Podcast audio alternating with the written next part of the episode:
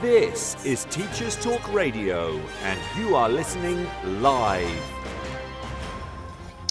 Hello, and welcome to the Monday Twilight Show with me, Rebecca Ricketts, live from Dubai.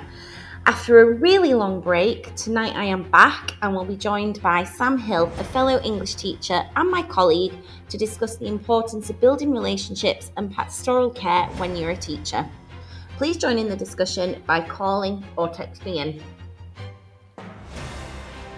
This is Teachers Talk Radio, and you are listening live. Tune in live at ttradio.org or to join in the conversation, download the Podbean app and search Teachers Talk Radio. Follow the hashtag TTRadio. Tune in, talk it out with Teachers Talk Radio. So, hi, and welcome to the Monday Twilight Show. Oh my goodness, it feels really strange saying that after such a long break. I'm also sat here with everything in front of me, hoping that I can remember exactly what it is that I need to do.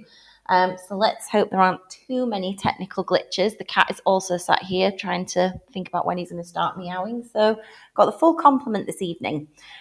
Anyway, it's really, really good to be back. And tonight I am absolutely thrilled to be joined by my friend and my colleague. Sam Hill. Um, Sam teaches English with me here in Dubai, and we've had quite a lot of conversations over the last few weeks about the importance of pastoral care and a teacher's role in how they support their students beyond what they're studying in the classroom. Um, with Sam's experience and his viewpoints, I thought that this would be the perfect first show back, and Sam will be joining me shortly. I hope. um, so, anyway, today we started back at school after our half term break, and it's going to be, I think, another quite hectic few weeks. So, to everybody who is starting their holiday today, um, please enjoy the break and the rest. It was actually lovely to be back in the classroom all day today, feeling quite rejuvenated and a little bit more like myself. So, definitely take that time to make sure you are chilling out, ready to go for the next crazy half term. Talking about it being hectic, though, I actually only have about two and a half weeks in school before we venture to America to compete in the World Scholars Cup Tournament of Champions at Yale University. Um, it's mad to think, actually, that the last time I did my show here, it was the night of our team's success in the global round of the competition here in Dubai, because that really does feel like quite a lifetime ago. Um, in the next couple of weeks, I'm hoping to be joined by Daniel Berdichevsky. He is the founder of World Scholars Cup, and we will be discussing the power of debating and developing students' confidence. So I will definitely keep that one signposted. Um, so since being back at school in August, I'm like just going to give a quick rundown. Um, I've been developing my knowledge and practice of delivering more strategies to support reading across the curriculum. If you've listened to this show before, you know that this is one of my great passions. Um, and so that's been something that's been great to continue developing at school. For me, working in a school that really values the importance of literacy and reading development and prioritizing these foundations for all our students' learning is something that I really, really value. And I will be sharing more of this in shows over the next few weeks I'm going to challenge myself to again be a little bit braver and do another solo show. So that will very much have a reading focus. Anyway, I'm going to stop whittering on actually because I think once Sam gets here, I know I can see you've called in. Thank, thank you, Sam. Um, when I let Sam into the show, um, I know we're going to have quite a lot to talk about. Um, so I am going to play the news and then we will be back after this.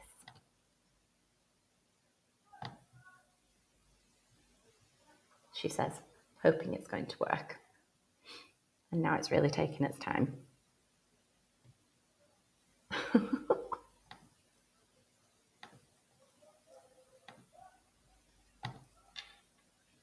okay, try again. So we'll go with the news and then we'll be back after this.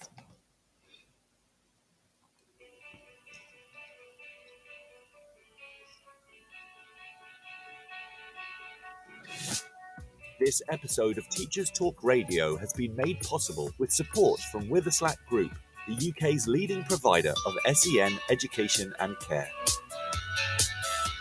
They're here to support you too through an ever growing offer of free resources, including webinars, podcasts, articles, and events aimed at supporting teaching professionals like you.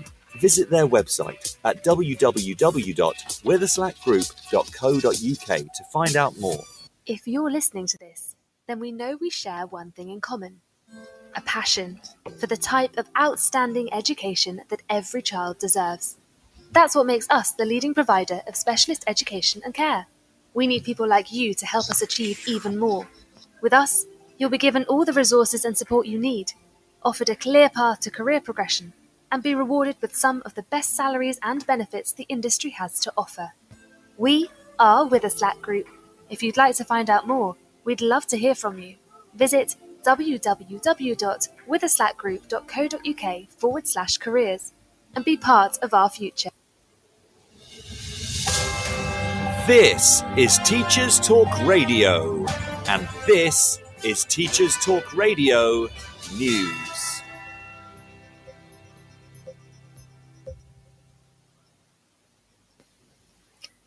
A London council has waded into the ongoing debate over free school meals by writing to the government calling for the eligibility threshold for secondary school children to be almost tripled.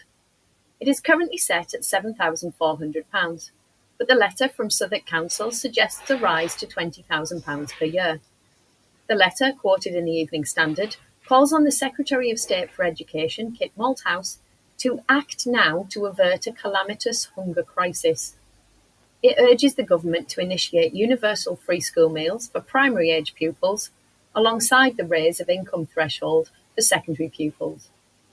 The letter coincides with calls from Feed the Future, a coalition of campaigning organisations coordinated by the Food Foundation, for the government to extend free school meals to all children living in poverty in England. This appeal is also in line with National Food Strategy recommendations, which were released earlier this year. STV News reports on how teachers, parents, and young people from across Scotland are to be asked for their views on plans to reform the country's education system. A consultation has been launched as part of an independent review of qualifications and assessments, which was first announced in 2021. The review is being led by Louise Hayward, Emeritus Professor at Glasgow University, and it will provide advice for ministers to consider in March 2023. It is hoped the consultation will gather opinions on the balance between exams and other forms of assessment, as well as how a wider range of learners' achievements can be recognised. The consultation will close on December the 16th this year. Professor Hayward said that the reviews of qualifications and assessment offers Scotland an opportunity to look to the future, whilst Education Minister Shirley Ann Somerville said the review and consultation process had a clear purpose in improving experiences and outcomes in education. In Northern Ireland, two primary schools have created an animation focusing on children's mental health. The animation is called Our Wee Thoughts and Feelings and was created by pupils from Elm Grove and Christ the Redeemer primary schools. The animation was created through Our Generation, funded by an EU Peace 4 project and led by Action Mental Health. The project also received funding from the Executive Office. The project aims to build positive relations and emotional resilience in children and young people. Pupils completed the Better Together programme, learning about friendships, empathy, and breathing techniques to help manage feelings.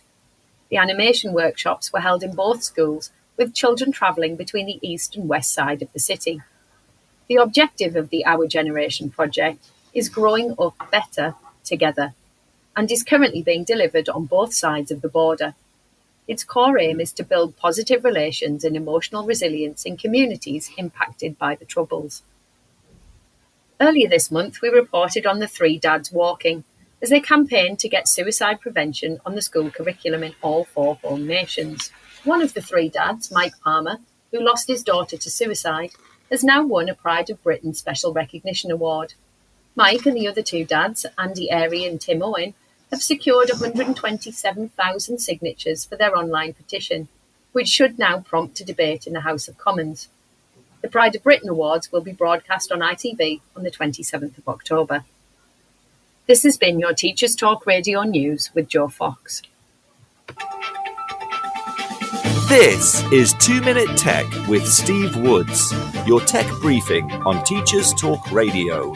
Hello, this week I'm going to talk about the power of a like. You know that little thumbs up symbol or the little red heart? In the news, young people are finding a reply to a message with a thumbs up as annoying and are looking to avoid using it. Why? Well, you pour your heart out, take the time to construct, punctuate, even find a GIF that matches the mood to get a thumbs up returned faster than the time it takes to read the message. Laughy face emojis are another questionable reply. Are you one of these people? And do you need to consider how you reply to messages or not? Before we get all emoji and all, oh, see what I did there? I would like to share the true power of a like. I don't have that many followers on Twitter. It's always a nice surprise when I take a look to see someone has liked something I've said. However, this week I had the best like of my life. I was asked to be keynote on the ICT for Education conference in Manchester, and while I was there, I took a selfie with Professor Miles Berry, who is Professor of Computing and Education at the University of Roehampton and has lots of kudos in the computing world. When I checked on Twitter later that day, I saw that none other than Martin Dougiamas, founder and CEO of Moodle, Moodle is an open source virtual learning platform, he had liked my tweet. Martin Dougiamas is one of my computing heroes, and he liked my tweet. I do think actually he was liking the fact that Miles was tagged into it, but I'm just going to brush over that part. The point I'm making here is liking and reacting is a powerful thing. It may be annoying that you get a heart or a thumbs up or an okay hand back, but you got a reply. Acknowledgement that I have this and thanks for sending. Acknowledgement that I'm busy and will read this later. So, yes, sometimes liking a message may be seen as a lazy way out, but is it not better than getting nothing back at all? I'd love to hear your thoughts on the emoji response. In fact, I'll be tweeting about this this week. Please like it or even take the time to reply. As always, tag in at TT Radio 2022. I'm Steve Woods, and that was 2 Minute Tech. 2 Minute Tech with Steve Woods, your tech briefing on Teachers Talk Radio. So, hello and welcome back to Monday's Twilight Show with me, Rebecca Ricketts, live from Dubai. And joining me tonight, as long as this all goes well, will be my colleague Sam Hill, an English teacher, as well, to discuss the importance of pastoral support when teaching. Right. I was literally like, what, what am I going to fill this how does it sound? Does it sound okay? Well, I can totally hear you now, and Oh, so I'm totally relieved. Um, hopefully Tom can hear you as well, so that that should be all right. Oh my god, that was a panic. Right. Absolute Tom Rogers to the rescue again. Anytime I need any, anytime I need anything on Twitter, it's Tom Rogers to the rescue. To See, be there we go. So right. Well, oh my god, after that I need to lie down. So I'm really sorry. I'm sorry. It must have been my phone. I'm not sure. no, it's fine. We're all good. We are all good. Anyway, we are going to make a start because there's loads of things, like I've already said, that I really want to talk to you about today. So, can you please start off by introducing yourself to everybody and your career so far? Mm. Uh, so yeah, my name is Sam Hill. Um, I've worked as a teacher now. This has got to be the eighth year now, possibly. Could be could be one more than that, but I never actually set out to um, to do it. To be fair, my my degree's in broadcast journalism, which is interesting because I'm now on the radio, um, and I did a I did a whole, I did a whole lot of that my, myself before before I moved into teaching. So, you're already Um, putting me to shame. Okay. Yeah. Yeah, if, if you say so. No, you're doing a great job, and also you're doing it with Strudel the cat sat on your lap, which I never had to do. You know, always had always had a co-host. um, and so it, long story short, I, I absolutely hated journalism, hated it with a passion, and the broadcasting side of it I loved. But if I'm brutally honest, I thought I was probably going to um, be on Sky Sports and and chatting to footballers every weekend, and uh, it didn't quite work out like that. So I moved back home. Uh, worked as a TA at my the school I actually went to. Um, and, uh, and and then from there, I got onto a got onto a PGCE for uh, for for English, um, uh, yeah, and didn't look back. I, I taught English primarily um, with some split timetables in some of the jobs I had, or some of the years I was teaching with with PE, um, just because of the sport background and the coaching background as well. Um, I tended to uh, take up some hours in PE in most in most of the schools I've worked at, apart from the one where I work with uh, with you now, which is a uh, wholly English and a little bit of Mhm. drama, of course. You love the drama. We know that's your favourite lesson of the We week. love the the lesson, the lesson drama. Yeah, not not not actual drama. So, what was it that made you choose English as a subject you wanted to teach in the first place? Was it just the kind of link from your degree, or was there something else that was a bit more of a driver? It was definitely a combination of that. It was, it was. I mean, truthfully speaking, it was a mix of journalism's best fit. Um, yeah, for sure, uh, and something I was good at. Uh, but, but to be honest, I knew I always want. I wanted to teach. Uh, even in the even when I was in journalism, I, I wanted to wanted to teach. Um, and it it didn't really matter what subject to me. I just wanted to get into a school and wanted to make a difference to kids, really. And and it just happened to be that English was something that fit the degree. English was something that I was good at, um, and something that I already had a passion for. Uh, and to be fair, I've been described before as like a PE teacher in a suit.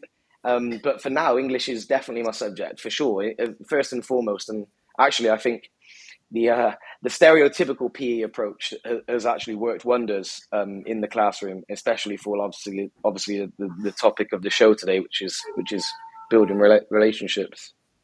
Yeah, I was going to say because obviously we're going to draw quite a lot on your experience with PE and sport because, like Sam's mentioned, now he doesn't teach any PE at the school we're currently at, but you obviously are running it as part of your extracurricular sort mm. of so you've got you've kind of got that as well as and that's something that we can think about in terms of how we build relationships with kids outside yeah. of the classroom um, so anyway i'm also just wanting to because i always like to ask people about this question it's quite a big feature of my show especially when i've got people who teach in the international circuit um, and specifically dubai because you've been here a few years now um, yeah. but what, what i'm going to ask you first of all what, what drew you to dubai as a place where you wanted to work and teach I wanted, I, I, definitely wanted to work abroad. I always wanted to work abroad, actually, even before teaching. And then, and then, obviously, when you get into teaching, you realize that uh, it opens doors all over the world, um, especially with especially with English, right?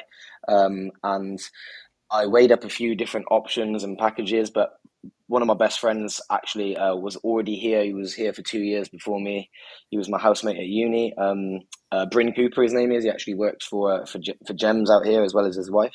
Mm-hmm. Um, and it was it was it seemed like the logical option because um, me and my partner we, we came on holiday, we checked it out, um, and it was great to already have a contact here. And obviously the package was great. Let's let's not beat around the bush here. You know, the, yeah. to, to work to work in Dubai is uh, or the UAE in general, or actually the Middle East. The, the, packages are you know insanely good. Sometimes you you tell people about it and they can't quite believe it. But um, what's keeping me here is different for sure. It's the lifestyle, the weather, the um, the, the, the sense of freedom that we've got.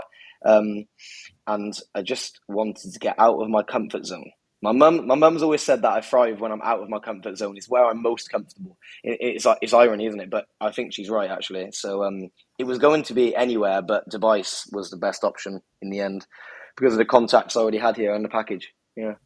I think that's something, especially right now, it feels very, very topical when we're talking about packages and teacher salaries. And yeah you know, I do think that it's something that people should really think about. I, I come back to it all the time. You know, if somebody wants to have the opportunity, I just wish I'd done it sooner, to be honest. I wish I'd oh, not waited same. as long as I did.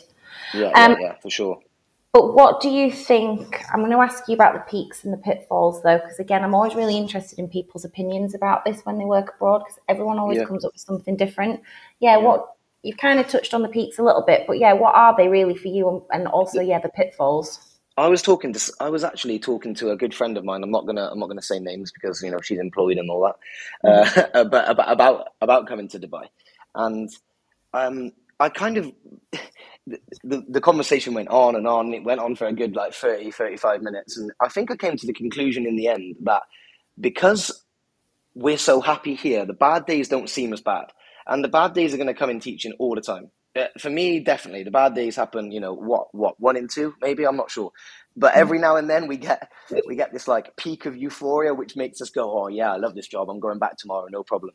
Um, but I still get those, and the euphoric highs are still there. But the hellish lows I used to get in the UK aren't as low anymore because you leave work, it's 26 degrees, the sun hits my face. I'm like, right, you know, Hope, what do you want to do? Paddleboarding at sunset? Do you want to eat Nando's at the marina? And th- that that stuff, I think, eases the pressure of the working day. Um, tenfold. So that that's that's probably that's probably why. So the lifestyle, the weather, um, the bad days aren't so bad. Uh, it's taboo, but listen, having extra money at the end of the month doesn't hurt, does it? And as someone who actually always found my mental health suffered the most when I didn't have an, have enough money, well, my mental health's never been better now because of that. I think so. The money helps too. I think that's the thing, isn't it? We everyone always comes back to it's the work life balance. We really do work hard. They're long days, and this is something that I always want to say. I never want to minimize. It's not like we've come out here and taken the easy option because they are long working days or whatever. But mm, mm. Whether it is just the sunshine, I don't know. But it is. It's that sense of balance and being able to, like you say, go paddleboarding at sunset because it's not freezing cold and pitch black at four o'clock in the November. And yeah. I, I honestly think, I mean, this summer for me, on like a kind of personal level, this summer for me, I really struggled with the idea of coming back to Dubai. It was the first time I'd been back in England for, you know, any kind of considerable length of time obviously the summer was absolutely amazing and phenomenal you know the weather and everything at home. And i was like i actually don't know if i'm a little bit done with dubai which i never thought i'd think or say. Yeah. Do you consider dubai as your home now? you know when you say home yeah you, you do yeah, yeah. I do yeah, and that that's helps, the thing. And as soon as i was back and back in the swing of things i was like oh no no way am i done. This is ridiculous. Um, so yeah i think I think it is definitely for me, like you've kind of touched on, it is that balance. And I think it's something that, you know, if people, and I say this all the time on the show, but if people are listening and they're considering it, you know, try a year, try two years, because honestly, it's, it's rejuvenated my teaching as well, certainly in the last what, few weeks. Um, what have not, you got to lose? What have you got to lose, right?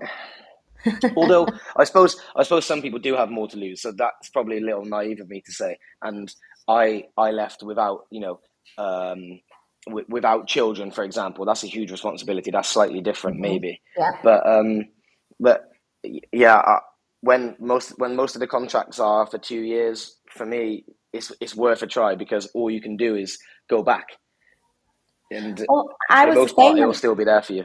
And I always thought, you know what, I'll go, and if I don't like it, I'll just go and travel in every school holiday. Um, and just you know maximize experiences and I still pretty much do that anyway it's just that I don't seem to want to leave. Um, you you made a comment a little bit earlier on about um, the freedom that we have, and I think that's something. And our head teacher Brian has been on this show before, and he did talk about the professional autonomy. But again, I just want to kind of touch on that before we move on to what we're going to talk about for the rest of the show, because that's something that I also don't think should ever ever be underrated or undervalued.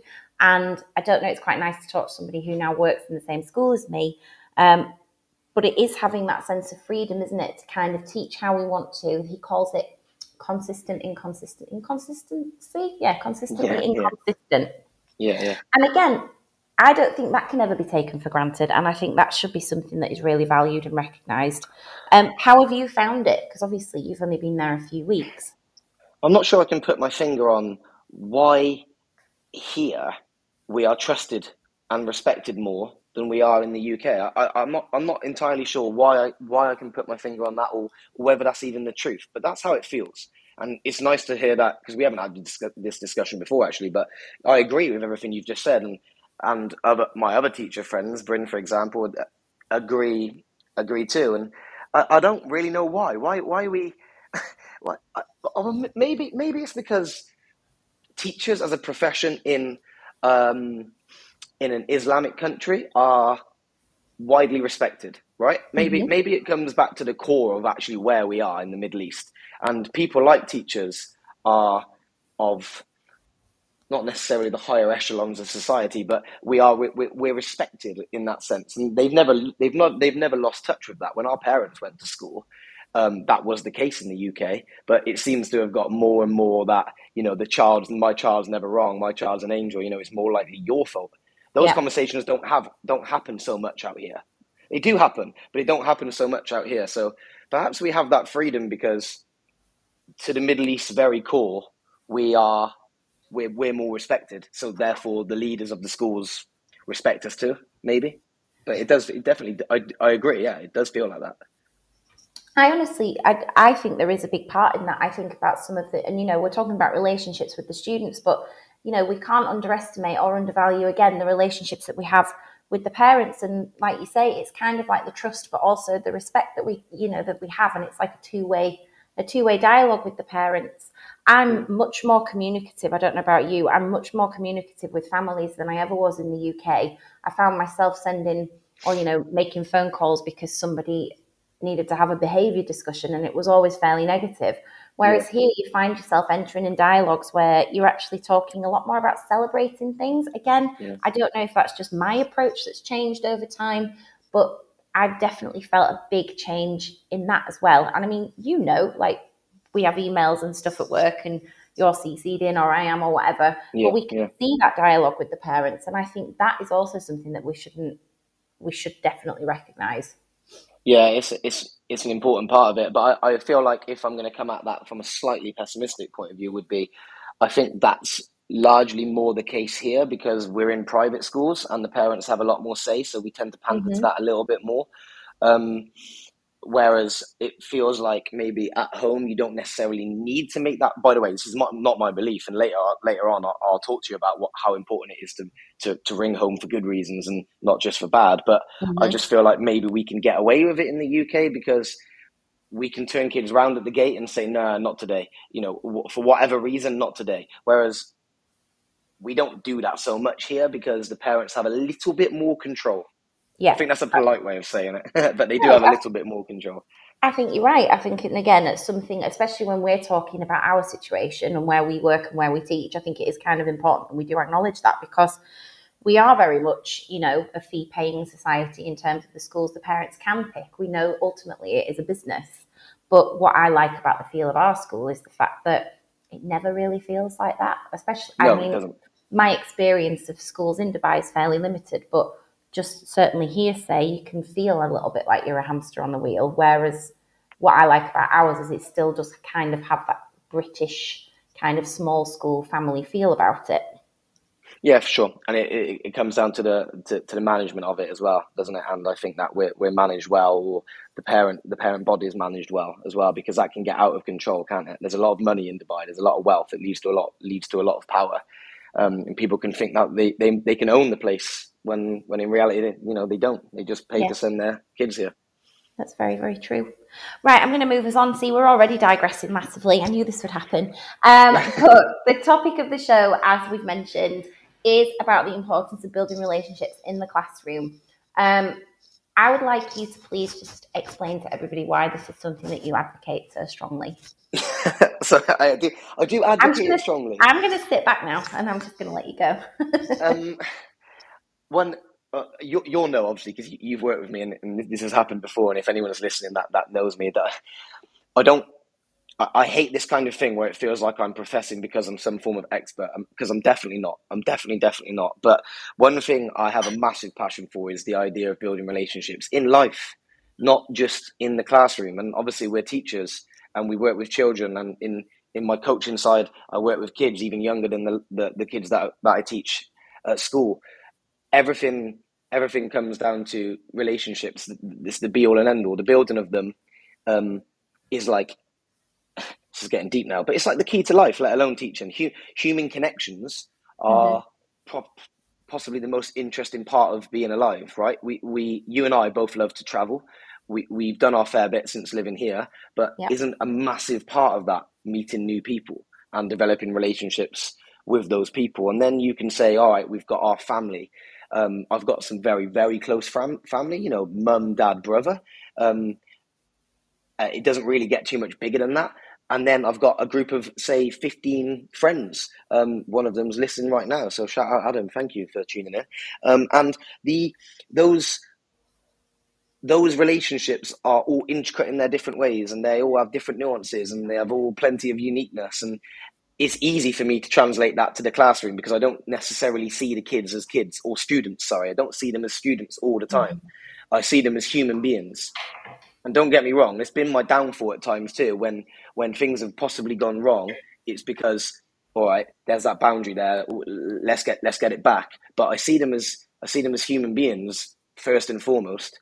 Um, and all the research and the latest gimmicks they they mean nothing. And this is all my opinion All right, so I apologize if I'm offending anybody, but they, they all all that stuff means absolutely nothing if the kids don't respect respect you, like you, admire you, whichever one it is.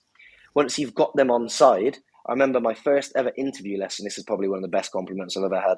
Uh, in NQT lesson um, in Gloucestershire, um, a fairly rough comprehensive school. After a 45 minute lesson, the member of SLT that was watching me was like, "Those kids would have followed you off a cliff," and I was like, I, you know, I didn't necessarily understand what he meant at the time, but now, I, now I think about that, I think yeah, that's that's an insane compliment. And one thing I have learned is that kids can be fiercely loyal, can't they? When they can be yeah, fiercely can. loyal. Once they like you, that's it. They like you, and it takes it also it also takes an awful lot to to lose that liking of you because I feel like um, once once you've developed that relationship, you can test their boundaries as much as they test yours. And you can almost get away with a little bit more than what someone might not be able to get away with who doesn't have that same relationship um, as what you have. Uh, I have to slow down because I get so passionate about talking about this. I don't want it to seem like I'm uh, I'm rambling, but you're definitely not rambling, and I'm literally sat here making notes while you're talking because um, on a on a very personal level, Sam, for people who are listening, has inherited the majority of my form group from last year and it's taken him less than half a term and i'm like yeah i am dust to those kids. They, they don't know me anymore. And it's just but it is it's so wonderful to see. Like obviously you've only been there half a term and this was another reason why i wanted you on the show was because in such a short space of time i watched you make those kind of relationships with kids and i mm. just thought it would be a really good time to have you sharing these opinions and things because you do look at people and teachers and staff in particular and, you know you're saying at the end of the day you see them as as humans not students and i think it's also really important to remember that they're kids at the end of the day yeah. they are kids and yeah. you know if they've had a bad lesson, the lesson before, they're not always very good at self regulating and not bringing that drama to your doorstep. Or if they've just had a massive argument with their best mate at lunchtime and then they're coming into English, they don't care. And it's like you have to remind them that we know that as well. And I think it's really, really important to remember that and also that, kind of put that forward to people that forget it. Yeah, yeah. Don't think you, you cannot take things personally when you're working with children, can you? You can't take things personally. It's very, very rarely personal. And even if it is personal, it's probably come from some um, some issue earlier in the day, or maybe even in the week, or at home, or you don't you don't know what's gone on. So you're just that you're just that face of authority that everybody likes to push back against. You know, you and I, we, we, we, we all like to push back against authority. We don't really like being told what to do. No one does. Um, but for, again, for me, what what what happens is I spend the first few lessons, the first few weeks, whatever it is, just building relationships so that they don't necessarily push back with me, um, and if they do, they understand that they've let me down. I suppose they. Do you know once, that's sorry. I was just going to interject. That's been the thing, and I mean that comes back from me growing up and my mum saying, "I'm not angry, I'm disappointed," and yeah. nothing nothing wounded me more. And I think when you've actually got that relationship with a student or a group of students, like you just said, you've let me down. That's to me the most powerful thing because that's when you know that you've got them and they've got you. Really. When I think about like the nuts and bolts of teaching as well, um, de- developing that you've you know you've got them and they've got you in in my teaching, like uh, so in observations, I often get praise on uh, questioning, for example, and I think all of that comes from the relationships because when I build, I build up, I build up a relationship to such an extent that I don't have to, I don't have to fluff criticism up anymore. I don't really have to be fluffy anymore. I can just say it like it is, and and there's a there's a there's an atmosphere in the room where it's okay to fail, but if you do something substandard, Mr. Hill's going to call you out on it. And I am going to call you out that, by the way, everybody, because I've seen that in action and it's absolutely brilliant. It's so fun to watch. but it's it's ne- it's never malicious. But you know, they still do get the undertones of he's a little bit peed off. He's a little bit annoyed at me because I could probably have done better there. But I've done it in a, a you know, I I haven't needed to do it in um. I don't know the stereotypical. I would say like you know the primary school teacher approach of uh, what the sandwich, right? The the the, the um oh that was a good try, but maybe think about it like this. And uh, don't get me wrong, I've done that in my career, but I've found that if I develop, um, sorry, if I if I put more time into building relationships with them, I can save a lot of time in lessons by just saying, no, that's not quite right, is it? Like, how would you, how would how would I have said it, or how does this this this this person say it? I'm going to um, kind of focus in on our subject a little bit for a minute, just because I also don't know how, and again, this is just my bias and lack of experience having only ever taught English. Um, but I feel that we're very, very lucky to teach English in that respect because I think it really does enable us to build those kind of relationships because we cover such a broad range of topics. I mean, do you think that our subject, do you agree? Do you think it's something that our subject really helps with? I mean, you've got the experience of teaching more than one, so that might be something yeah. that's quite nice to the, consider. I say I, I do actually say like this kind of line a lot where I say something like and this is the beauty of teaching lit this is why it's great to teach lit because we're having this conversation now and and all of you are engaged and we're having a debate now about Russia and Ukraine we weren't even we we were studying of mice and men you know how did we get here but we, yeah definitely the, the the amount of things that we can cover in English helps helps us develop those relationships because I think you can touch on so many different experiences. And then obviously when you work in Dubai, it's made me not just a better teacher, it's made me a better person because never have I worked with such a diverse group of people, so many different beliefs and backgrounds and languages and traditions and cultures and blah blah blah. And when you pair that with English, yeah, it, it, is a mean force. It's a force to be reckoned with, definitely, when it comes to building relationships. No, I completely agree. And I've said on this show before, you know, I feel like I'm learning. There was a girl that I was speaking to who teaches in Mexico once, and, you know, we were both saying we feel like we're learning so much from the kids that are in front of us because their life experiences are yeah. so rich and so varied. And I think, again, you know, yes, I've said, yeah, they're children and, you know, they're not always as you know they're not always great at self-regulating but at the same time even yeah. if they are 12 years old you know they grew up for six years in pakistan or they grew up in jordan or egypt and they're teaching me things and again it's that kind of it's that building of the relationship but also that mutual respect and them understand yeah, yeah. you value their voice just as much as you value them listening to yours i'll stop a lesson and, and have a conversation about that uh, for like I'll ask questions. I did it today in year ten. I, I asked a question. I, I genuinely didn't know the answer to it. They laughed it off like, "You an idiot!" Like, so what do you mean? Like, why? What? Of course, it doesn't matter what color it is. But I didn't know. I asked that question. It, you know, I think teachers are often scared of making themselves or putting themselves in vulnerable positions. And obviously, you got to I'm, I'm talking about vulnerability in terms of looking weak, perhaps, or looking a little silly, making a spelling mistake, or making a make, making an error of judgment. In you know, the question was, I asked one of the girls why she wears a black hijab and why someone else wears a white one, and there was basically no reason for it whatsoever. It was just one of them liked the color white, and the other one likes the color black because it goes with their abaya better. The I didn't realize that. I thought there might have been a deeper reason as to why they might have wear worn different colors. That there wasn't a reason. I asked that question, they laughed it off.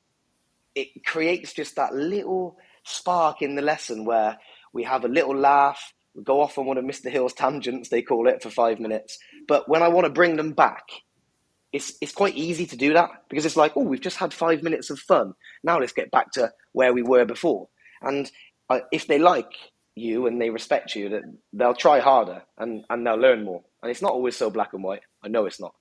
Um, but when I think about the personal success I've had, it can literally only be that because I'm a bang average teacher. My subject knowledge leaves a lot to be desired. I don't live and breathe CPD. I don't live and breathe on my laptop at weekends like I know a lot of teachers do. So, how do I keep getting good results? Like, why are they still good? Why are these kids still making progress? And it can only really be because they like coming to the lessons. It, it can only be that. But I just, but again, you're saying only be that, and you know, you you're almost kind of you can't sit there and say this isn't now obviously the Sam Hill building you up show, but you can't sit there and say, you know, real self-deprecating. Oh, I'm a bang average teacher because I am. but when you think about what you're saying, you're talking about, and again, this comes back to the whole idea of you know what we're talking about. The premise being that you know you care about them as people. Yeah And Yeah. I think that's what differentiates somebody from being, in my, again, this is just my opinion, but somebody who is what we would class as a bang average teacher and, and a teacher that actually really cares passionately about the people in front of them, not just the subject that they're paid to teach. Do you know sometimes that well, it- it's it's really nice to hear what you've just said, but I just feel like sometimes our profession doesn't allow us to do that, and it's certainly if if ever I've had times where I've questioned what I'm doing and whether I want to be a teacher anymore, there's usually one or two reasons, and one of them is it feels like I perhaps care too much, and or I don't have the time or capacity to care as much as I would like to because there are parameters or there's admin to do or there's things to do or this is the lesson and oh you didn't get this in because you went off on 10 minute tangent because you were talking about something that wasn't to do with the work but it was to do with humanity. I feel like sometimes teaching doesn't actually allow me to care as much as i would like to or arguably maybe i care too much to actually climb the ladder which is what i thought i wanted to do a long time ago. I'm not quite sure about it as much anymore No, I, do you know something? I very much felt like that. You talk about being a bang average teacher. I said at the start of the show, like I felt very much rejuvenated after having the week off in half term because I actually did for the first time feel like, well, not the first time, that sounds ridiculous, but genuinely felt like a bang average teacher in the fact that I was so bogged down in the paperwork and the admin. And don't get me wrong, I understand its importance and its value, especially when we're running up to inspection. But it was so nice today to be able to teach and have Yeah. those conversations and not kind of be like, yep, okay, we've got to rush through this because that's that's not how I like to teach. What you're saying is music to my ears because that is how I like to be in the classroom as well.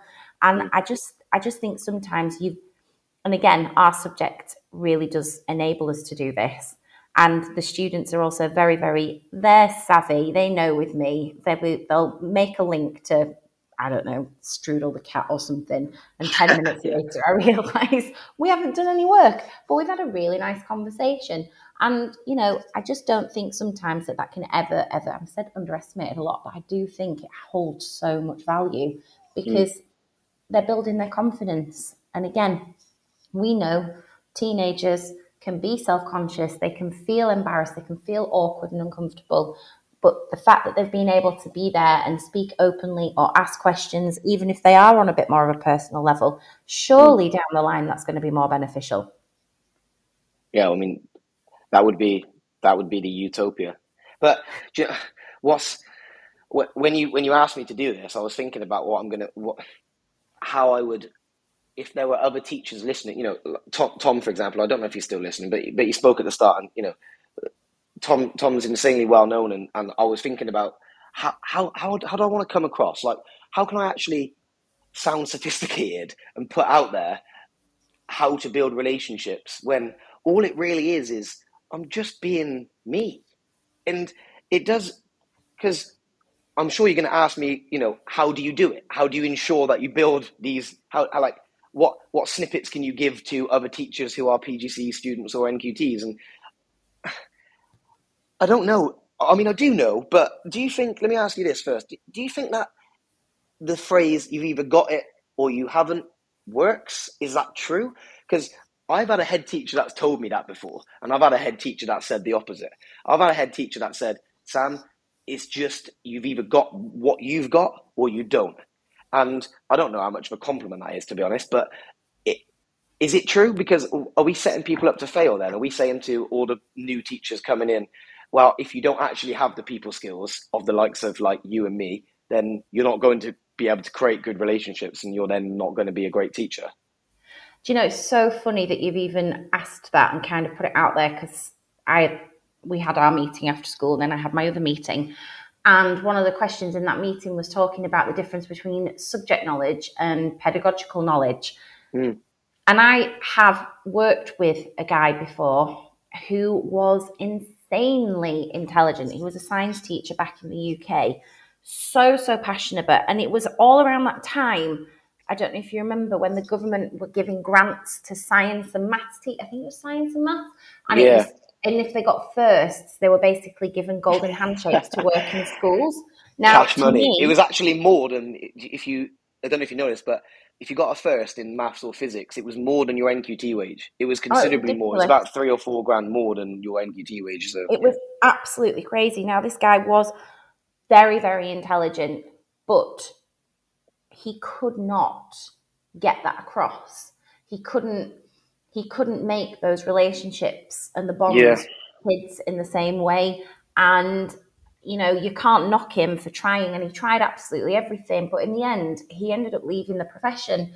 And I do think, I do think that for some people it works, and some people it doesn't. And we all have different methods, and we all have different ways of, you know, having the in with the kids or the class or whatever. And Yeah. we all have good days and bad days, and good lessons and bad lessons, all that kind of stuff.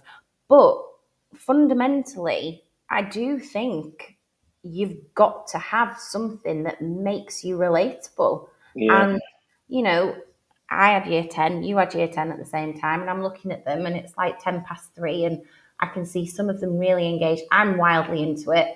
There, some of them really are not. And I'm like, just keep powering on. And, you know, it's just kind of like sometimes you've just got to accept they're tired. It's the first day back after half term. But some people, if they haven't got, in my opinion, if they haven't got that kind of ability to have the wiggle room, then they're making life so much harder for themselves. You've Yeah. got to, you've got to kind of ad, admit it and see it together. I guess I don't know. yeah. It's a. It, that's a. That, I mean, it is a sad reality to suggest that, like, you know, you've either got it or you don't. But uh, I'm not. I'm not sure that's true. Perhaps some people have got it a little bit more naturally.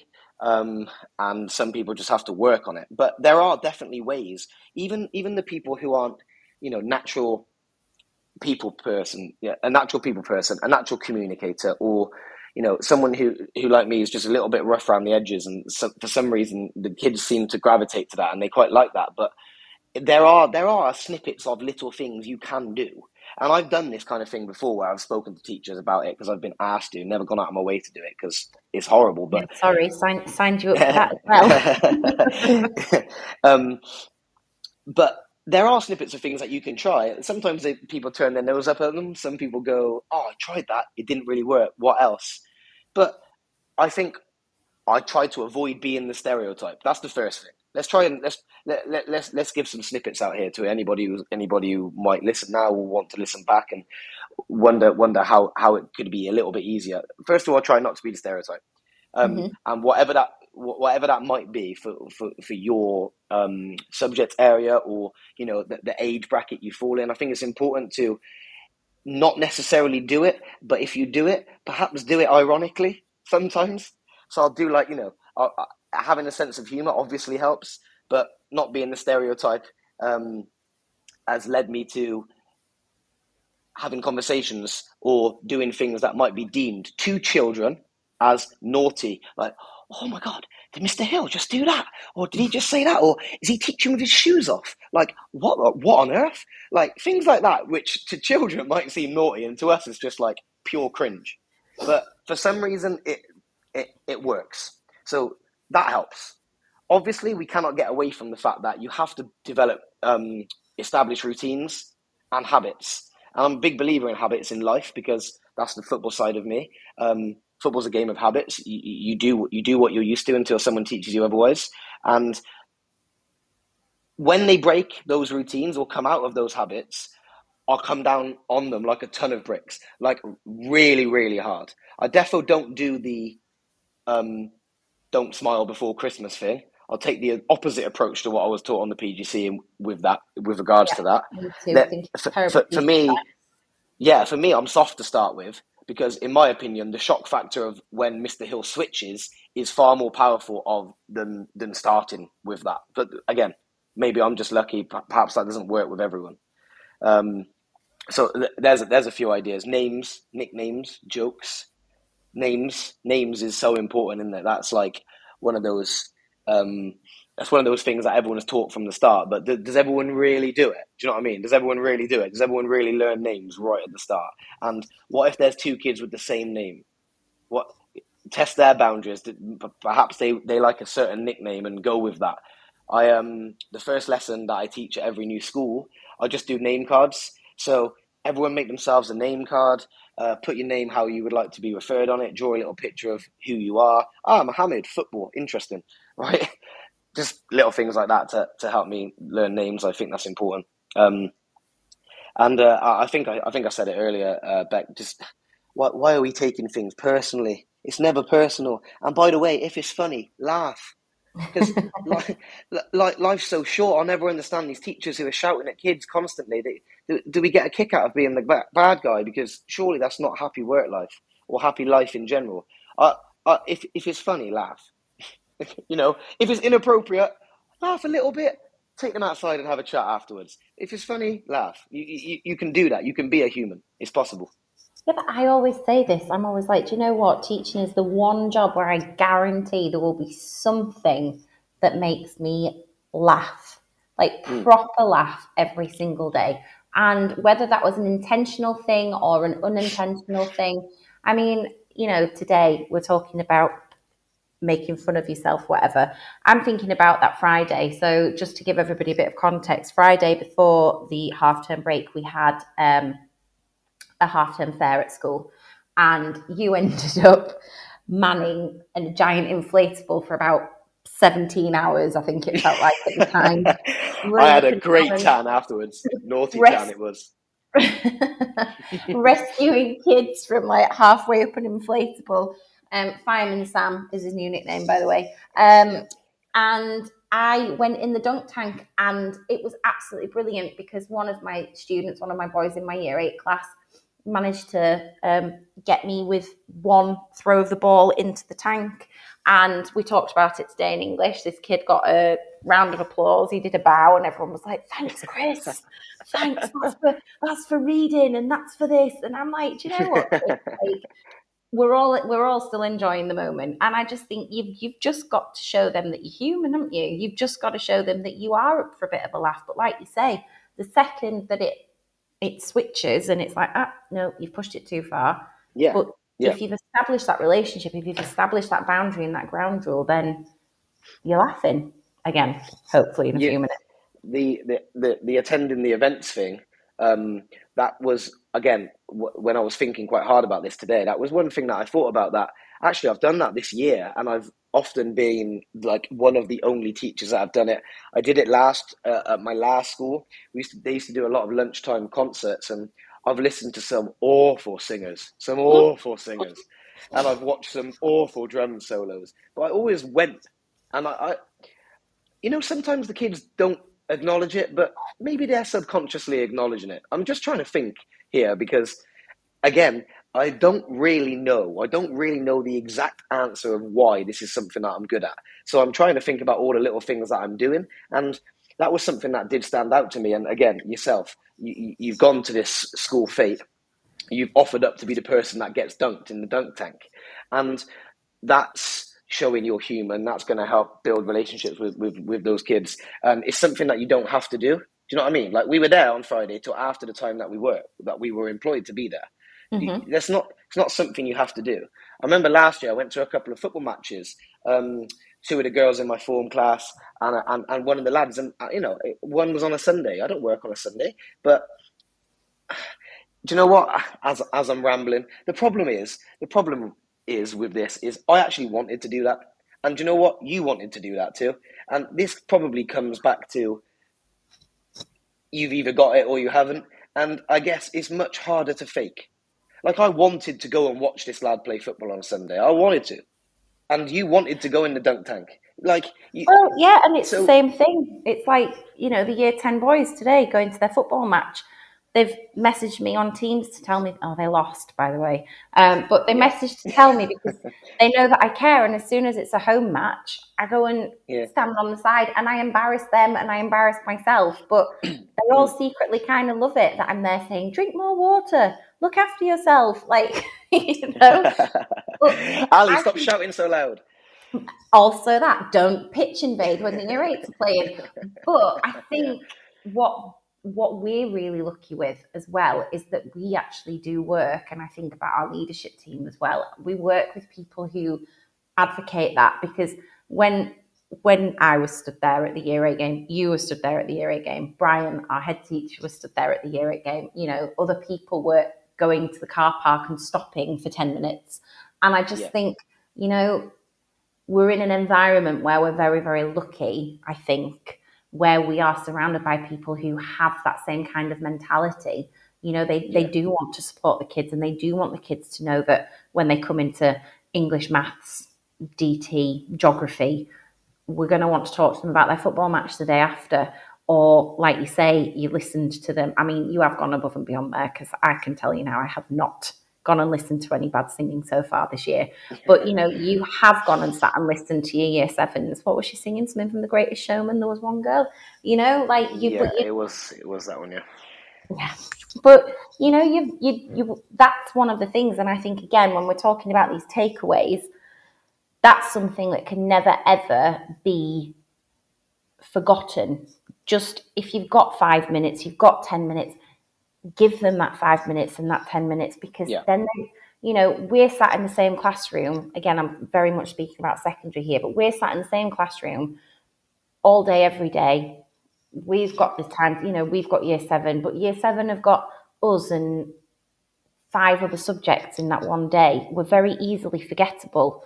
But I think if they think, oh, you know, Mr. Hill or Miss Ricketts, they they came to watch me play football or they came to listen to me sing in the concert. yeah, that yeah. again, that small, small thing, that five minutes where you might be eating your lunch in the auditorium rather than Yep. sitting in your classroom or talking to your friends, it can actually make such a huge difference into And if people are sat, uh, if absolutely, and if people need, you know, help somewhat in that, or if people are listening, or if people are tuning into the podcast afterwards, and they're like, I, I, would, I would like to be better at it because it doesn't seem like it comes naturally to me. Well, these are things that they don't need to come naturally to you, do they? They don't need, you don't need, they don't. It doesn't need to come naturally to you to to watch the school basketball match for five minutes and then use the five minutes you saw at the start of the next lesson to have a conversation which isn't about Animal Farm right? It doesn't need to be that straight away. We don't need to do key vocabulary from the moment they walk in. Mhm. Actually, I can say, Ali, you let four goals in last night, mate. should we? T- do you want to? Should we talk about that? Do you want to talk about that? No. All right. Let, okay, fine. Then, like, let's talk about what tumultuous means, and then, and then we can boom. We go. We go. We go. We go into the lesson from there. But they are things that you can do, right? That's proof that it doesn't have to just come naturally to somebody. There are things you can do. You can learn names. You can do duty when duty isn't your duty, right? That's a big one for me. I had a head teacher when I went to school. He used to pick up rubbish every single day and just talk to us. He used to he used to cross the ball in when we were on the astroturf. I do the same thing now. Um, and all right, it's sweaty for two or three minutes. It helps. I guarantee you, it helps. You, you know, we're using football as an Even example I, quite a lot. even here, I have tried be that, by the way. Even I. I heard that you go in goal. I actually heard that you go in goal a lot. Oh no no no! Ali goes in goal for me, but um, I take some pretty shocking penalties. So yeah, I do try my very best. But do you know something? Again, we're talking. You've just said something, and it just made me think. It doesn't come naturally to me, or you know, I I just don't know if it is. And you said about the start of the lesson. Big thing. Be on the corridor. Be on the doorway. Oh, be yeah. you know. Be there to. And it sounds so simple and a bit grandmother teaching to suck eggs, but how much more welcoming is it if you are stood at the door? Hi, you okay? How are you doing? How's your weekend? How's your half term? Rather than being sat behind your computer at your desk. I mean, how unwelcoming. So I always Yeah, think being that presence on the corridor or being stood at the doorway to say hello. And of course, it's not always possible because you're catching up on 17 emails or whatever. You know, I'm not sitting here and being a complete idealist, but and I mean, I'm saying that because I, every time I stand up and go to the corridor or I go to my doorway, you're always there as well. So I know it's something Yeah. that you massively agree with. I think um, one one of one of the best things I've kind of learned in as for experience, but it's also one of the worst things too. So let me explain: is just to, to be active um, and to be to be visible, to be out and about.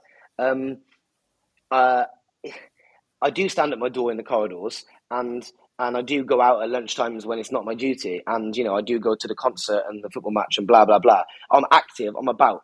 I'm out and about, and they they get they get and you know what what would be my worst fear? And this happens to teachers all the time, doesn't it? And it must be horrifying. My worst fear would be, um, oh, I've got Mr. Hill after lunch, and someone goes, who? but that that that rarely happens because I'm active now.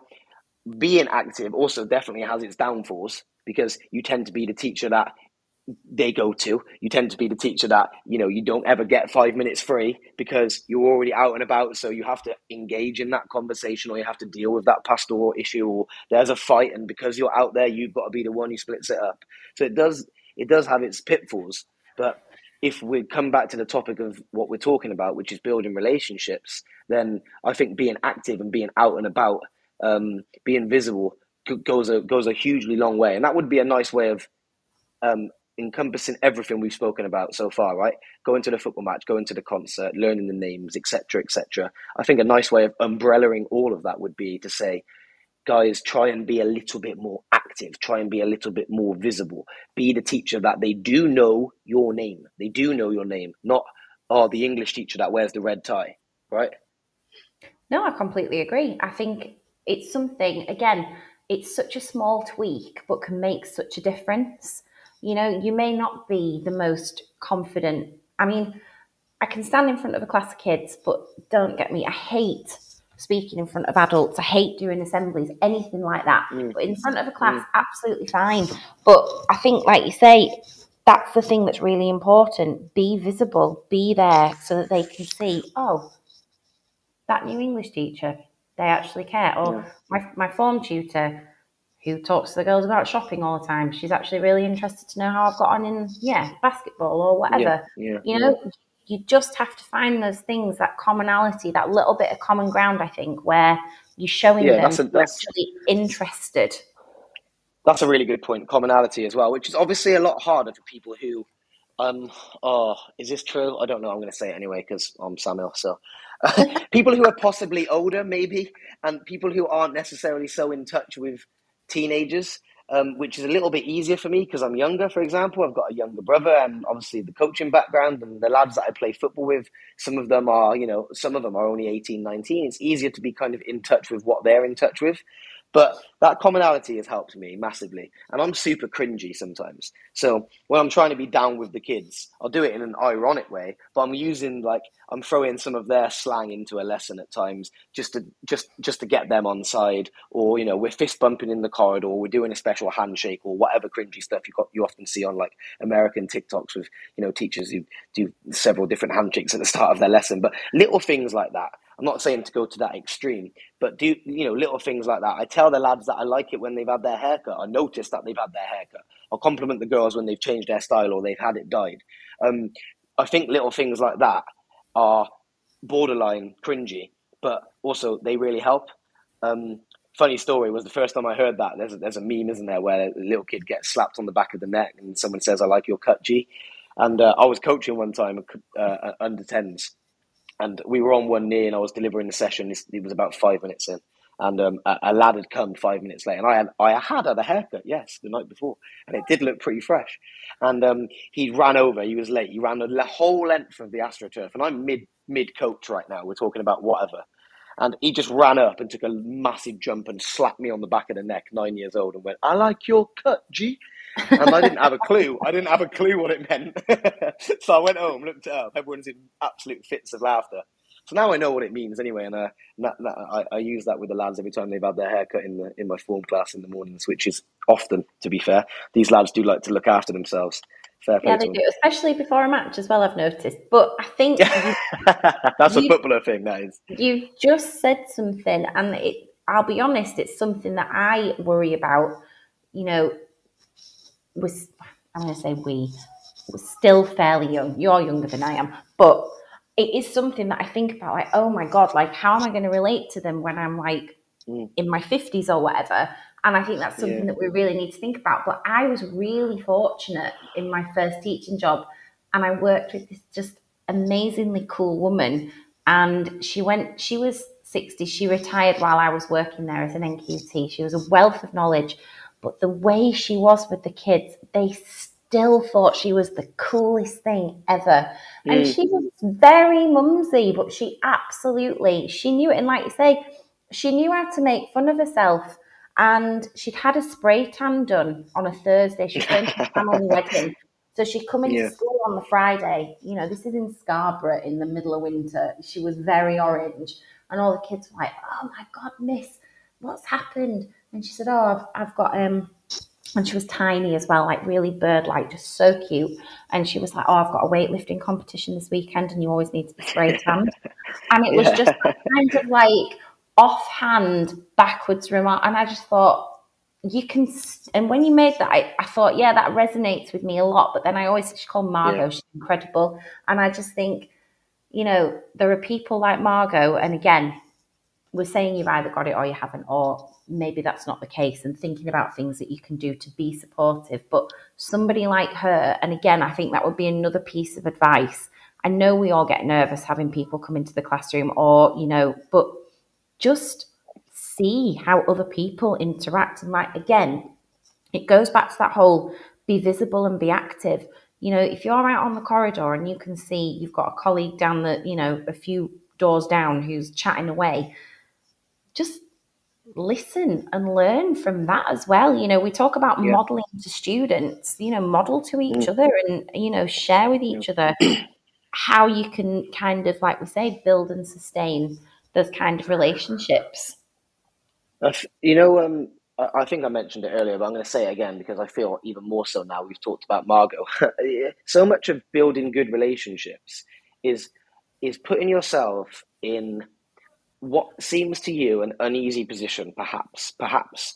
Um, vulnerable is probably too strong a word, but let's just say an uneasy position. Putting yourself in what you would see, what you would deem as an uneasy position, which to the kids means the world. To you, it might seem a little bit uneasy, but to them, it means everything. That she's made a joke there about herself.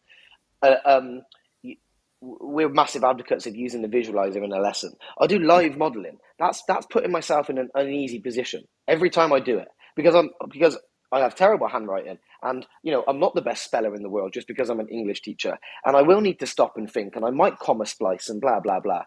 But it does aid in building relationships because they see you're human, right? So I think it really does help putting yourself in uneasy positions sometimes. Um, I remember when I was a TA, I was the TA for in again in in Gloucester. This was a fairly rough comprehensive school, and the, the lad was on the border of being kicked out.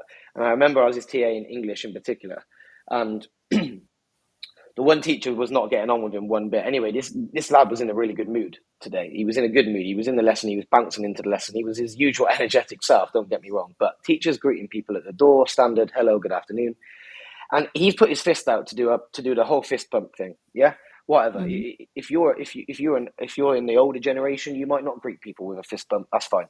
But this kid does, and he's twelve, and he's you know he's from the ends in Gloucester. So he, he, he sleeps he sleeps on the sofa a lot of the nights. That's if he comes home at all.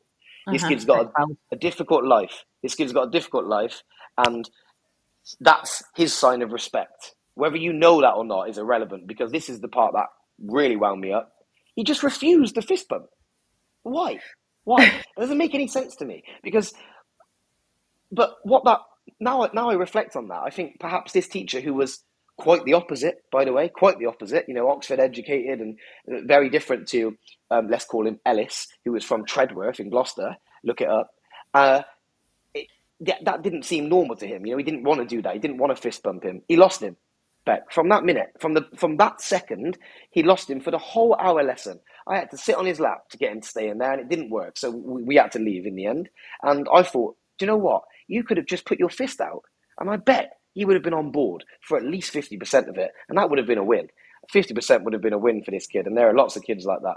So, guys, you know, I'm preaching right now, but if you have to put yourself in an uneasy position to gain the respect of a child, an uneasy one, not a vulnerable one, don't do anything inappropriate, but if it seems a little bit out of the norm to you, it's probably worth it to them, right? I 100% agree. And I'm, you know, I'm even thinking about today when you're saying, you know, sometimes, you know, with the live modeling and the visualizer. Um, year nine Animal Farm today, one of them asked me a question. I've never even thought about it. And I was like, I don't know. And I'm not going to sit there and I'm not going to fluff an answer because I don't want them to fluff answers either. So I was like, right, come on, Google, let's find out who can get there fastest, you know, and then they enjoy that as well. And I think like you say, vulnerability is too strong a word, but showing them that you're human, or I'll say Yeah, sometimes, you know, there are certain words that just look weird on the board.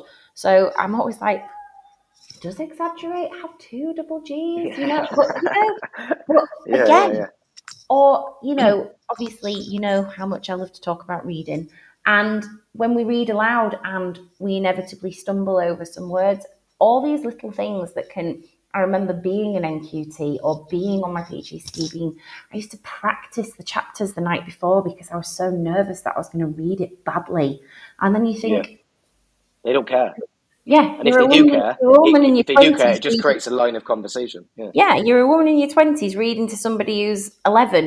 You are going, you know, they are not going to care that you've got that wrong, and it just makes it so much more natural. But it's just so important. I think. I think what You know the idea there- of. Go on. Sorry, what are you going to say? I was gonna say. I was gonna say the idea of um. Uh, being human, and you know when we can we, we can show that um, humanity right by by putting ourselves sometimes in uneasy positions or having bad days. That primary teachers get a lot of stick off me sometimes, right? But the, I this is where I have the utmost respect for them because they have to be on twenty four seven. They, Yeah. they, they, they, there's no off days in year one. Do you know what I mean? You can't have a bad day. When I have a bad day, which is usually a Monday morning, my form class know not to talk to me. Do you know what I mean? Like, all right, you know, they're 15 and 16 years old. It's a little easier. But you don't get off days in primary school, do you? You can't, you've got to be on all the time. Whereas it's a little easier for us, I would suggest, maybe, because teenagers can gauge gauge your emotions a little bit more. But yeah, shout out to the shout out to the primary staff who have to be on 24 seven and yeah, Yeah, I they, don't, they don't get to have those I bad days. definitely couldn't do that. And like you say, and you know, we've already touched upon the fact that you've inherited half of my lot from last year. They'd be like, "Oh, Miss, have you not had your second coffee?" And I'd be like, "No, I haven't. So don't, don't talk to me for half Yeah, an yeah, hour." yeah.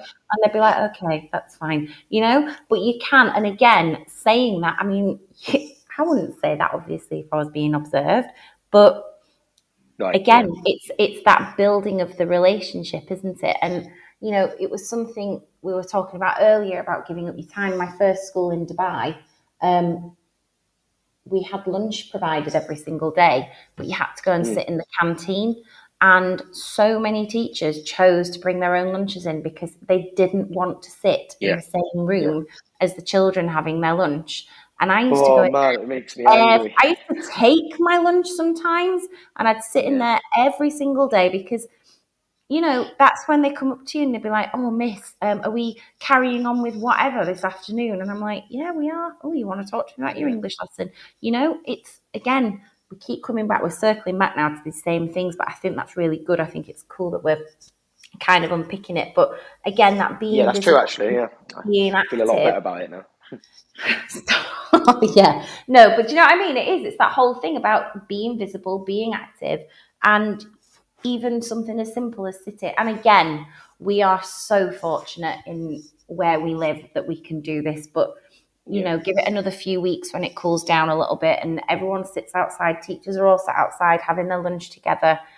But there's nothing to stop you going in the dining room or the canteen or whatever in your school and just sitting with your teacher friends and having your lunch in there for 20 minutes. No, It- there, it isn't. And all the difference. If that's the if that's the teacher if that's the teacher going to be because people people are successful with that line of you know that that like Yeah. strict. There is no personal approach. Not at any point in their life does anyone know their first name. Do you know what i mean? Don't know how old they are. I don't know what car they drive. They live thousands of miles away from the school they work. If it i mean if it works it works. Fine. Uh, personally for me as we as we move into 2022 and beyond I, I, I don't think that works anymore. Um, you know what i mean? If i was a head teacher i wouldn't be employing people like that personally but whatever um, but I do feel like sometimes teachers are petrified of being themselves. But what you know, what kind of life is that at work? And I got what what, does it does it really matter, right? Does it really matter that they know Hope's name? Do they know that they know my partner's name? Does it? What does that matter? It doesn't matter. Does it really matter that they know my name's Sam? Does it? Does it really matter that I played football for Tuffley and it was round the corner of the last school that I worked at? Or, or I've told them a personal story about my past when I struggled with my own mental health and how I could help them. Some teachers are absolutely petrified, and I would urge people to not be petrified of just occasionally, occasionally, you can't do it all the time, obviously, because you're not you're not their mate. But occasionally, it's okay to be yourself. It's okay to show a little bit of vulnerability. Um, uh, it's okay to put yourself in a somewhat e- uneasy position because it will gain the respect of them, and that that will help you in in the long run.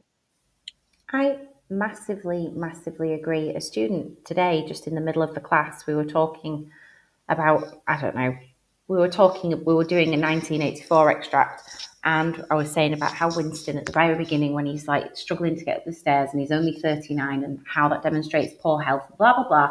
And then a few comments were made. Oh well, you know, I'm 12, but my bones ache. And then one kid just put a hand up and said, "My dad was in a really big accident and he nearly died, and he never complained. So I don't think that you should be complaining because you are only 12."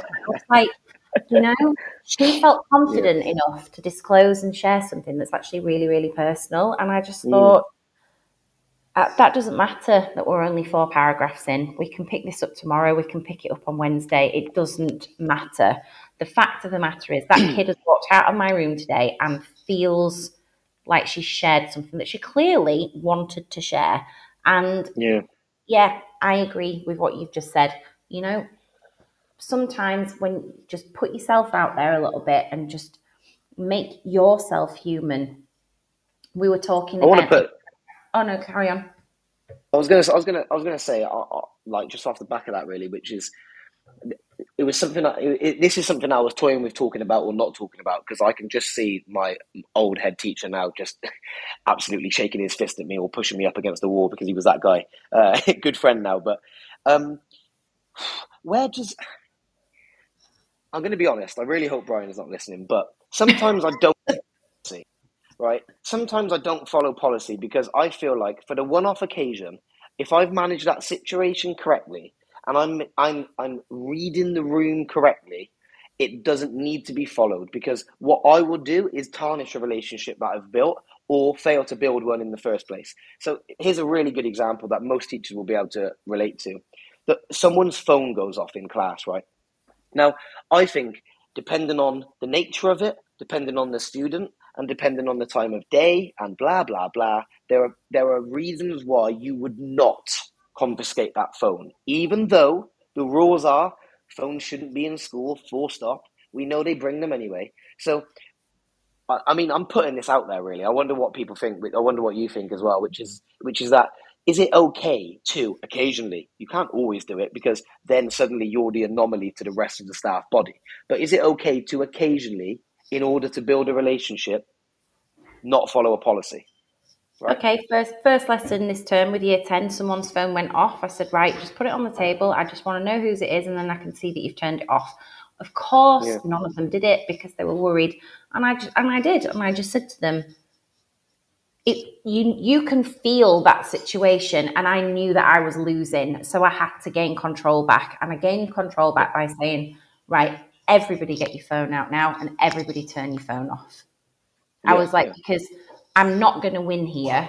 And sometimes and that's the difference i think as well is also is it having the confidence to do it maybe as well? And just being like okay this isn't working for me it's not working for my environment and maybe this isn't the yeah. best example. But no i do agree with you. There are times when you think no i am going to follow policy and you've got to be consistent. You can't be like oh you know sarah went her phone went off last week but that's okay but now his phone's gone off so i'm going to confiscate his you do have to be well yeah but this is but this but, is where the blurred line comes in because we're not being consistent if we do allow no, it. No, I agree. But at the same time, I think after that one lesson, thank God it was like lesson one actually. I mean, at the time, I was like, this couldn't have happened at a worse time. Here I am, I've got new kids in my room. I'm establishing the fact that you are our first GCSE class and one of your phones have gone off. This is not what I want. But it's never happened again. Mm. And I didn't yeah. feel like I lost that situation. And also, I'm going to be honest, we talk about being human. My phone's gone off. I've forgotten to turn my phone yeah. off on silent. And I'm like, oh, whose phone is that? And I'm like, oh my yeah, God, it's yours. Like, you know, we have to It is. It is. It's a blurred lines thing. I think. You, I think you know, right. you know, kids see through that as well, right? Kids see through kids, kids, kids can see through it. You know what I mean? They, they're, they're, they're way, they're way more street smart than we give them credit for Mhm. at times, and that is that.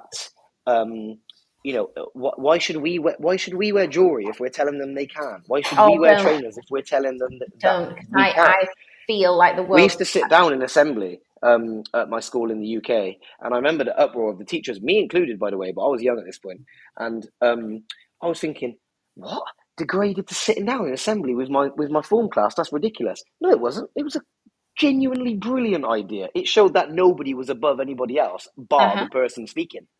The only person who had authority was the person speaking at the front of the assembly. Everyone else, sit down with your form class. I don't care if you like it or not. And it was that that that's a little snippet of the same thing, right? If if my phone goes off because Nancy are delivering something and I haven't put it on silent, then who Oh, am I?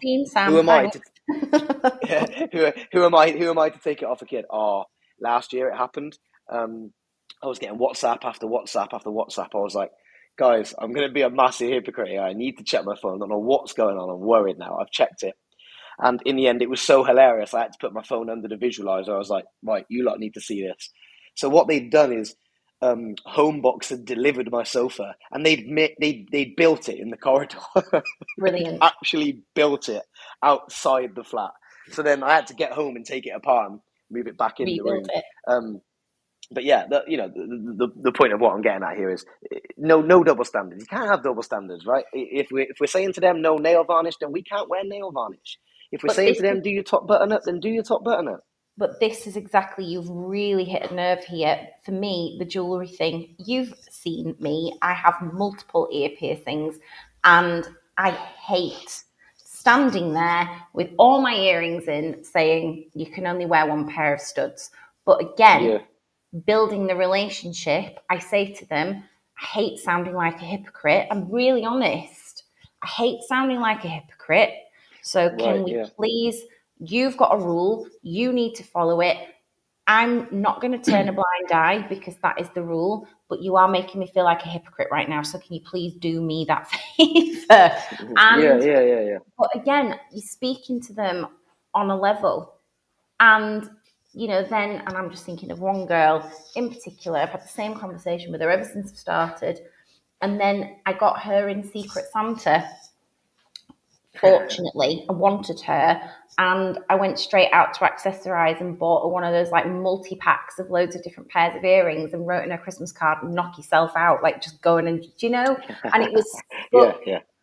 again, it's that thing of just trying to make sure that you are showing them that you are human, even though there are sometimes, and this is something that you and I have talked about before, there are sometimes things that we have to do that we maybe don't feel comfortable doing or we don't necessarily agree with, but we've still got to demonstrate that we're we're toeing the line as well and we are not going to be like the weak link, I suppose, in the teacher and leadership situation. I think the con- I think the conclusion that we can come to off the back of that is it's not it's, it's not okay to, to break policy and if the school's implemented a policy then then we have to follow it. But at the same time you are the manager of your own room and you know those kids better than anyone else and you can read that situation and if you think it will benefit you in the short or the long term to ignore the fact that their phone's gone off then then do it that that's where I stand on it and obviously I'm not a school leader so if I was a school leader, perhaps my view would be different. But this whole topic has been you asking me how I create good relationships. It's something I'm good Mhm. at. Well, sometimes, sometimes policy has to be dropped in favor of getting that kid on my side. And, you know, we are talking about this from varying contexts as well. Like you say, you're talking about your first school when you were in Gloucester and the situation. I think back to the first school that I taught at in Scarborough. It was hard. My training year was hard. I was in tough schools. You know, now we're very fortunate and I, you know, I have to remind myself the behavior kind of issues that we have to deal with are so low level compared to what we had at the start of our career that you know, we have to keep that in perspective as well. And I do get it and I understand and I do appreciate, you know, once you let one thing slip, you let everything, you know, everything can start to slip. Mm. But there is a way of managing that situation and there is a way of managing that behavior that is going to be, like you say, for your room in that moment with that kid, with that group of kids at that time. And yeah. I think as well, it's about having the confidence to know how to manage that and and feeling confident in your convictions. And I think anybody that's like standing up and advocating for their subject can advocate for the kids as well. Yeah, definitely. And it's all part of putting yourself in those uneasy situations, isn't it? Really, because that, that again is that again is you putting yourself in a in a slightly uneasy situation, but for the good of developing a better relationship. A hundred percent. Now, I can't believe I'm going to have to do this. We've literally, we are at the end of time, and Tom is straight mm. on at half past seven, half past ten with us. So can't get in the way of Mr. Rogers. Exactly. So we are going to have to wrap this up. But Sam, thank you so so much for being well, I knew you were going to be a great guest, but I've really enjoyed having this conversation with you this evening. Um, so thank you so much for coming on the show and agreeing to be part of it today, because I really did appreciate everything that you've got to say. And I think anybody that is listening back, I mean, if you've got any further questions, reach out to Sam on Twitter. I'll obviously retweet the show with his Twitter handle um, so that you can make sure, because I think I feel like this is going to have a part two to this conversation because we didn't even get oh, anywhere where we needed to be. be. um, so, yes. So, thank you so much, Sam, and thank you to everybody that has listened to. Well, it started a little dodgy, but I feel like we've absolutely smashed it as we got there to the end. So, I'm feeling like I'm back to radio life. but thank you, everybody, and I will be back in two weeks. So, thank you very much.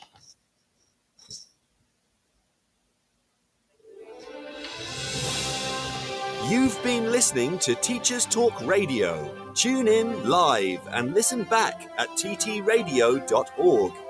We look forward to hearing from you next time on Teachers Talk Radio.